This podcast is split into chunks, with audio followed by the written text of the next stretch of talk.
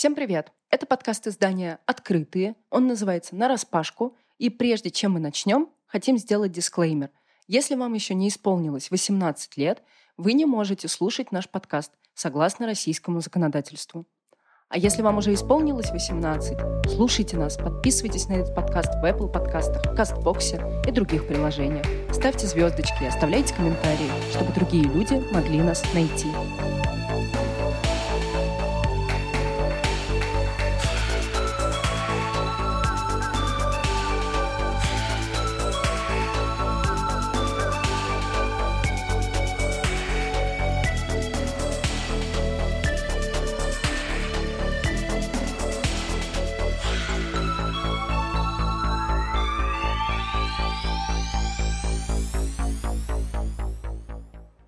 Привет, это Маша Лацинская. Никита Андреянов. Слава Мария Русова. И Катя Кудрявцева. На календаре июнь, и мы с вами знаем, чем это чревато. Все вокруг будет пестрить радугой. Бренды будут эксплуатировать радужную повестку. Почему? Потому что наступил месяц гордости. Да, ребят, уже не месяц, май. Прям будум и если раньше все спокойненько радовались по этому поводу, то сейчас все больше звучит критики на этот счет, что бренды, какие-то селебрити вспоминают об ЛГБТ-людях тогда, когда наступает июнь. То есть тебя 11 месяцев игнорируют, а потом внезапно, о, надо же, у нас квиры есть, давайте посмотрим на них и радугу везде налепим. Но на самом деле лучше так, чем никак. И сейчас мы будем это все обсуждать. Плюсы минусы и подводные камни июня, месяца гордости. Я люблю июнь. Мне кажется, это офигенный месяц. Можно гордиться на максималках. Еще сильнее, чем предыдущие все 11 месяцев.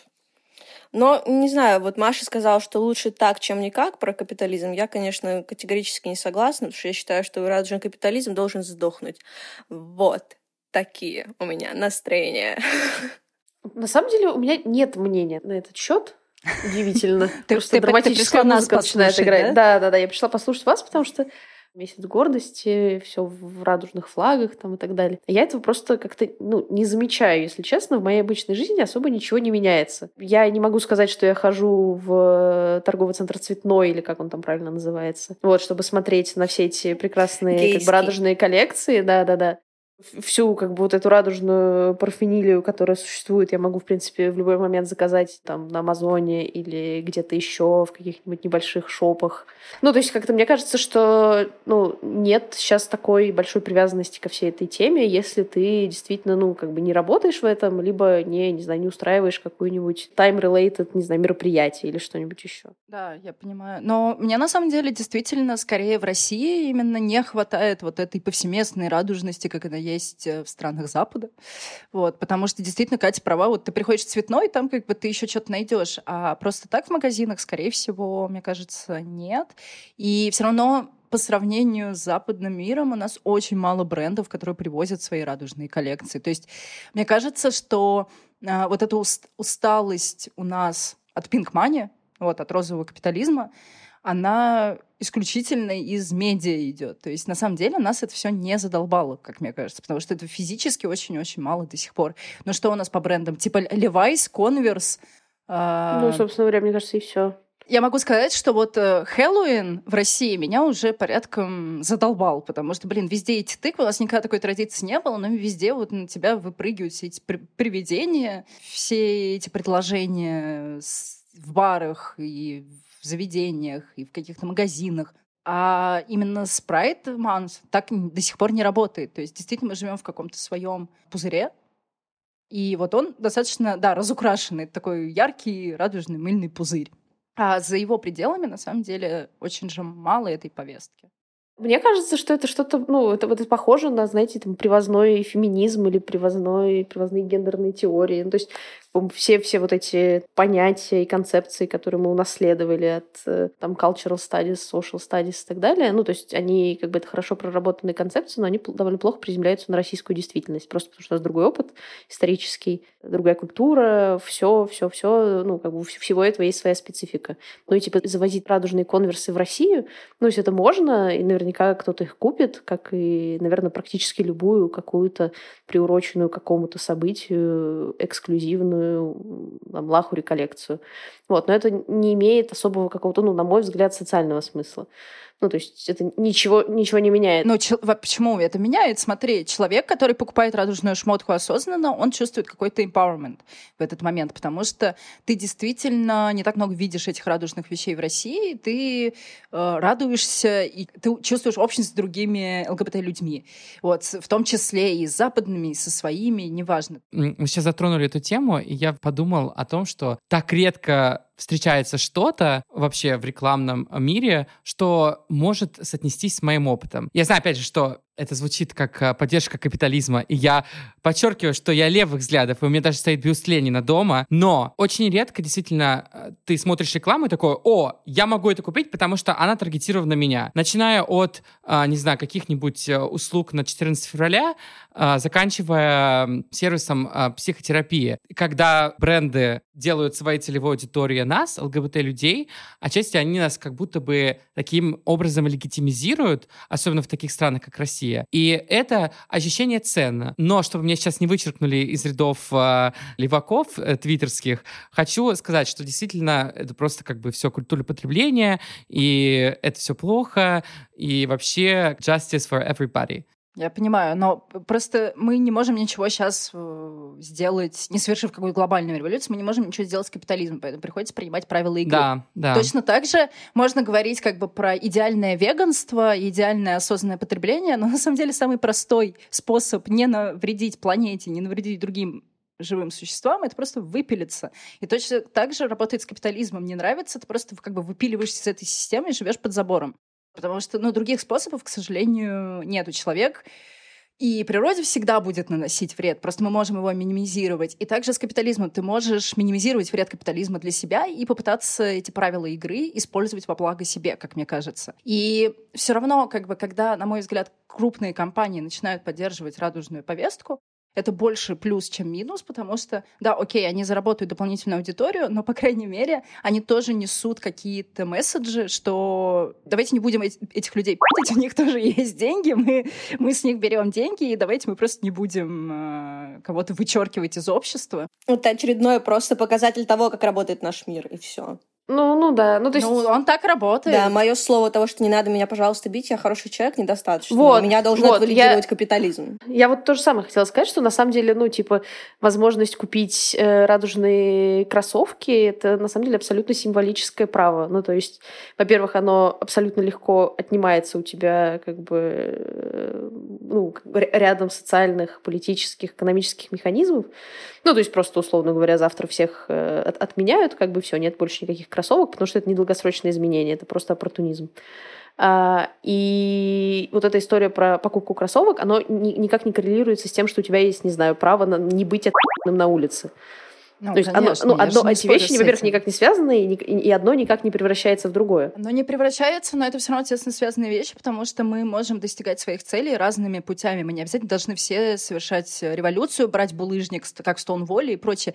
В большинстве западных стран, где сейчас все очень классно с ЛГБТ правами, там не было такой революции, как в Америке. Там не было этого бунта. Там все делалось правозащитниками. Просто постепенная, долгая, муторная работа. И я думаю, что Россия пойдет по этому пути, не по пути бунта, но это мы оставим до следующей нашей беседы. Вот. А если говорить про радужный капитализм, то все равно это все работает совокупно. Сначала тебя замечают медиа, тебя замечают ученые, тебя замечают преподаватели в школах. Э, и бренды тоже как бы часть нашего мира, хотим мы этого или не хотим. Плюс мы сами можем создать свой тоже бренд и замечать классных нам людей. Просто, на мой взгляд, эта история не про то, что мы на что-то влияем, а про то, что об нас что-то происходит. Это не, это как бы не проактивная позиция, это просто штука, которая на тебя спускается из очень большой, очень сложно устроенной системы, которая вообще как бы изначально не очень была рассчитана на то, чтобы ты в ней был. Ну, типа, это просто рыночная ниша, точно такая же, как и любая другая. Ну, то есть ты, ты готова сказать, что радужные кроссовки в цветном реально таргетированы на как бы среднестатистического российского, не московского ЛГБТ-человека? Ну, нет, конечно. Ну, нет, конечно, они стоят как слон. Ну, по российским меркам. Но если что, ну, как бы, это, это довольно важная линия отреза. Ну, там стоит как слон, это уже значит, что это недоступно очень большому количеству людей. Да, это конечно. уже значит, эта история точно не про доступность, это, опять же, ну, история про... Ну, конечно, в, в этом, ну, да, так и, и работает, и даже недоступность просто из того, что эти коллекции есть только в Москве и Петербурге. Ну, на самом деле, как бы кроссовки — это самая безобидная вещь в этой системе, потому что, например, водка «Абсолют» когда-то брендировал свою водку. То есть они делали, э, они делали радужную вот такую штуку. Я как человек с алкоголизмом, я как квир с алкоголизмом, э, мне это категорически просто мерзко и отвратительно, потому что это провокация, ну, как бы набухайтесь. А среди квир-людей большой очень процент э, людей, у которых проблемы с алкоголем, и это просто такое, как подстрекательство, грубо говоря. Это, ну, это просто бабки, и все. Ну, алкоголь, с алкогольными брендами вообще тяжко, и с табачной продукцией это вообще как, ну, такая достаточно черная сфера экономики.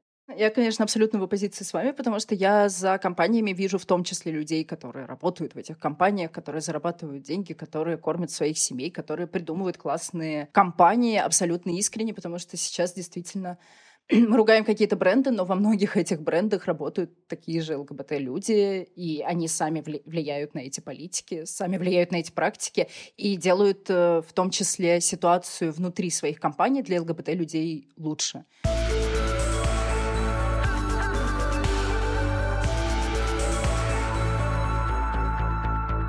Мы вот как бы прошлись бульдозером по радужному капитализму, санами, так тряпками, просто по мордасам да побили. А что вот, а как, а как быть кайфовым а, радужным капиталистом? Типа как вот перестать зарабатывать что на вот, нас ну, деньги? Либо хотя бы зарабатывать на нас деньги круглый деньги, год. Точка. Просто круглый год, all day, all day, all ну, night. Ну вот, да, да, давайте круглый год. Просто выражайте да, свою поддержку, дайте нам делайте денег. свой вклад в нашу жизнь, в наше улучшение, но делайте это качественно. Сделайте стейтмент.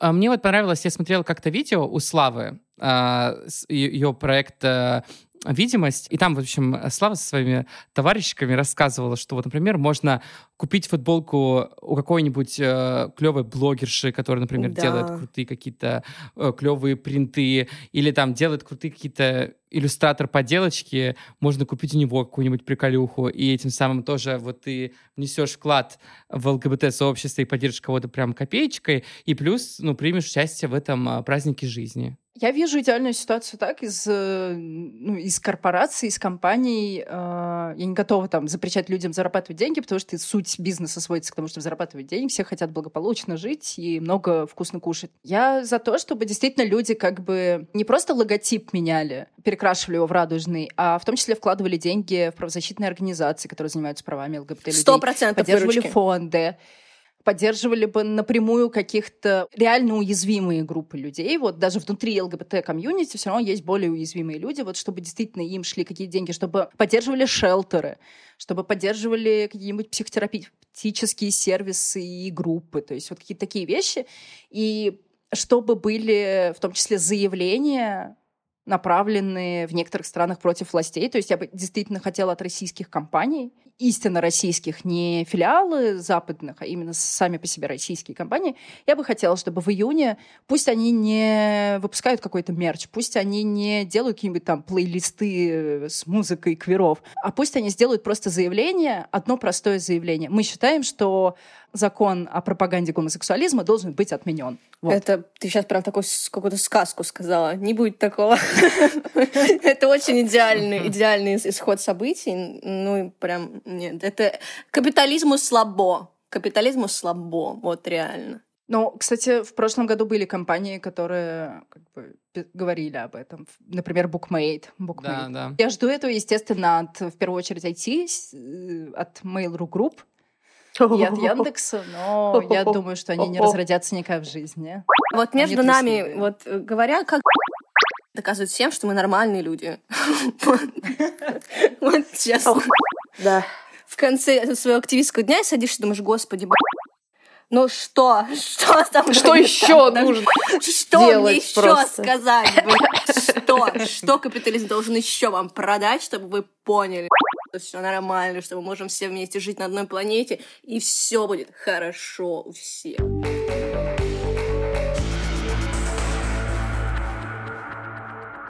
Помимо радужного капитализма, все-таки июнь-то это же еще месяц гордости, а мы совсем забыли про гордость. Мы, как всегда, скатились... А мы э, меркантильные. да. В обсуждении таких самых э, больших э, трудных э, каких-то вопросов, как капитализм, эксплуатация.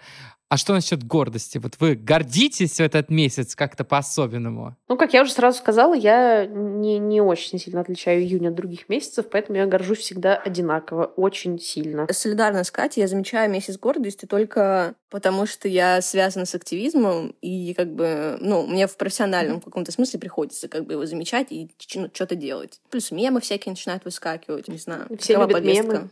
Да, все любят мемы, я обожаю мемы, понимаете? Это и чуть ли не единственная вещь, которую держит меня в интернете. А гордость? Да, не знаю, как как все 12 месяцев горжусь так же, как и в другие, просто в июнь с, с каким-то таким особенным налетом, то ли с иронией, то ли с издевкой какой-то, то ли с каким-то э, особенным каким-то остроумием или еще что-то. Вот какая-то какая остринка появляется в июне, что хочется постоянно как-то пошутить. Но э, я на самом деле соглашусь с Катей и Славой, потому что для меня тоже в этом плане июнь, он ничем не отличается от других месяцев. Я всегда собой горжусь, я горжусь э, квир-людьми, которые меня окружают. Я считаю, что мы все классные. Вот, по крайней мере, те, кого я знаю, и с кем я общаюсь. А если говорить именно про какой-то повод, чтобы лишний раз как-то побольше почувствовать вот это тоже empowerment или какое-то единение с другими людьми, для меня гораздо важнее, например, День видимости лесбиянок. Вот. Июнь меня так не торкает, как торкает День видимости лесбиянок. Для меня это уже такой, типа, профессиональный праздник. Я стараюсь что-нибудь там придумать в лесбийском лобби для этого или в открытых, и как-то это отметить прям масштабно. А, У меня, я обычно не горжусь в июне. Знаете почему? А, Я считаю, что самый гомофобный месяц в году, когда я потею в 16 раз больше. И вообще, о какой, о какой гордости, о какой поддержке, о какой взаимопомощи может идти речь, товарищи? Я не знаю. Честно. Нет, ладно, окей, я шучу, конечно. С, с одной стороны, э, круто, что у нас есть такая дополнительная платформа, раз в год, когда всякие умные дядьки, тетки, небинарные персоны из э, рубежа пишут крутые, красивые статьи на крутых, красивых сайтах, и потом это все можно скинуть тебе в Твиттер, Фейсбук, поделиться с коллегами, э, мамой, папой и все остальное. Но да, с другой стороны, круто гордиться всегда. Я, кстати, начал в последнее время тоже думать о том, а, как бы, что составляет э, гордость э, нас, русских, э, российских Русские. ЛГБТ-людей. И вперед! Я, например, вот вчера ходил э, э, с папой на показ фильма Сергея Эйзенштейна «Александр Невский». И подумал, что вот когда мы возьмем и реклеймнем вот эту всю нашу историю и будем гордиться каким-то своим наследием, э, так же, как э, американцы и наши западные коллеги гордятся вот э, Стоунволлом и остальными своими э, людьми э, раз в году. Вот, нам сложно гордиться в июне, потому что июнь никак вообще не связан с российской ЛГБТ-культурой и историей. Вот, и я считаю, что нам нужно придумать свой российский ЛГБТ-день или ЛГБТ-неделю, или ЛГБТ-месяц и связать это реально с каким-то, ну, как бы нашим каким-то событием, и за это будет, Да, не знаю, мне кажется, за это будет реально, классно гордиться реально. и праздновать, и у этого появится какой-то сабстанс. Дорогие, давайте только когда будем определяться со днем, убедимся, что это не будет какой-то супер жаркий день, потому что я не могу потеть мы экстра подстроим для тебя, не переживай. Ты как квир-историк, ты должен будешь там сказать, какой день и какую неделю нам надо выбрать. Я хотела у Никиты узнать, какой должен это быть день, к чему бы он это привязал. Но я, конечно, больше настаиваю на теплых тоже месяцах. Ну, не, не в июне, а в июле или в августе, или хотя бы в сентябре, потому что когда тепло, можно классно это все отметить. Вы чувствуете, вот опять, опять, опять квиры выбирают себе Слушайте, какое-то комфортное рождения 10 времечко. Ну, то есть не в плане, что, типа, давайте выберем какое-нибудь классное какое-нибудь событие, которое empowerment, там вот это вот, что хочется тельняшку рать. Все-таки, а можно так, чтобы можно было тусить на улице, вот это вот А ты- приятно? Да, как бы... да. Ты, ты думаешь просто так День видимости лесбиянок 26 апреля, а День борьбы с гомофобией 17 мая? Потому что уже на террасе можно с пивком сидеть. Или с лимонадом. Да-да-да. Я повторю, вот, возможно, кто-то не расслышал, но у меня день рождения 10 августа. Никита. Just Август saying. самый жаркий Just месяц. saying. Ты чего? Мы не А. будем делать этот день в твой день рождения. Нет. Извини. Мы, конечно, все подстроим по тебя, но не все. Надо было попробовать. Ну, конечно. Надо было конечно. попробовать.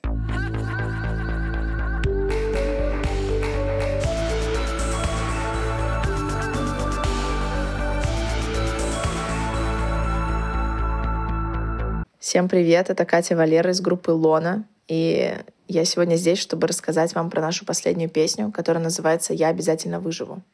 Она вышла после январских протестов, а написана была еще в прошлом году, во время того, как начинались белорусские протесты.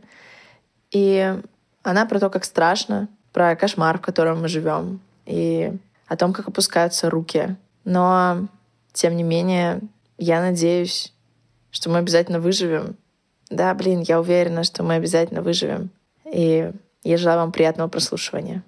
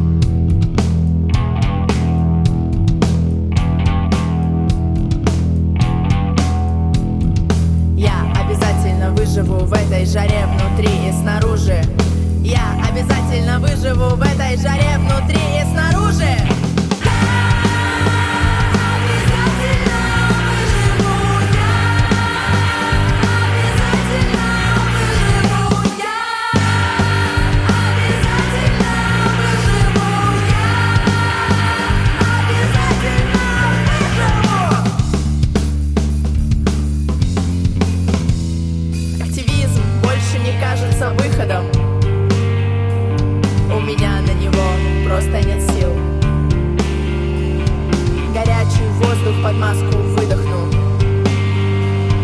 Смотря на массивы парных могил.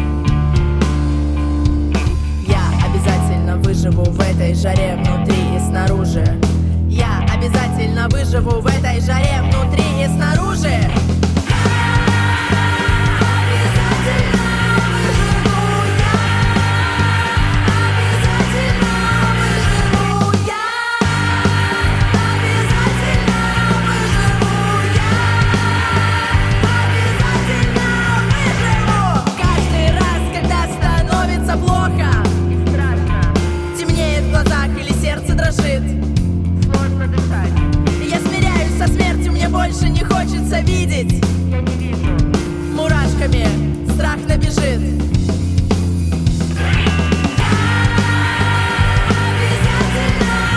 подкаст «Нараспашку». Мы сделали его вместе со студией Norm Production.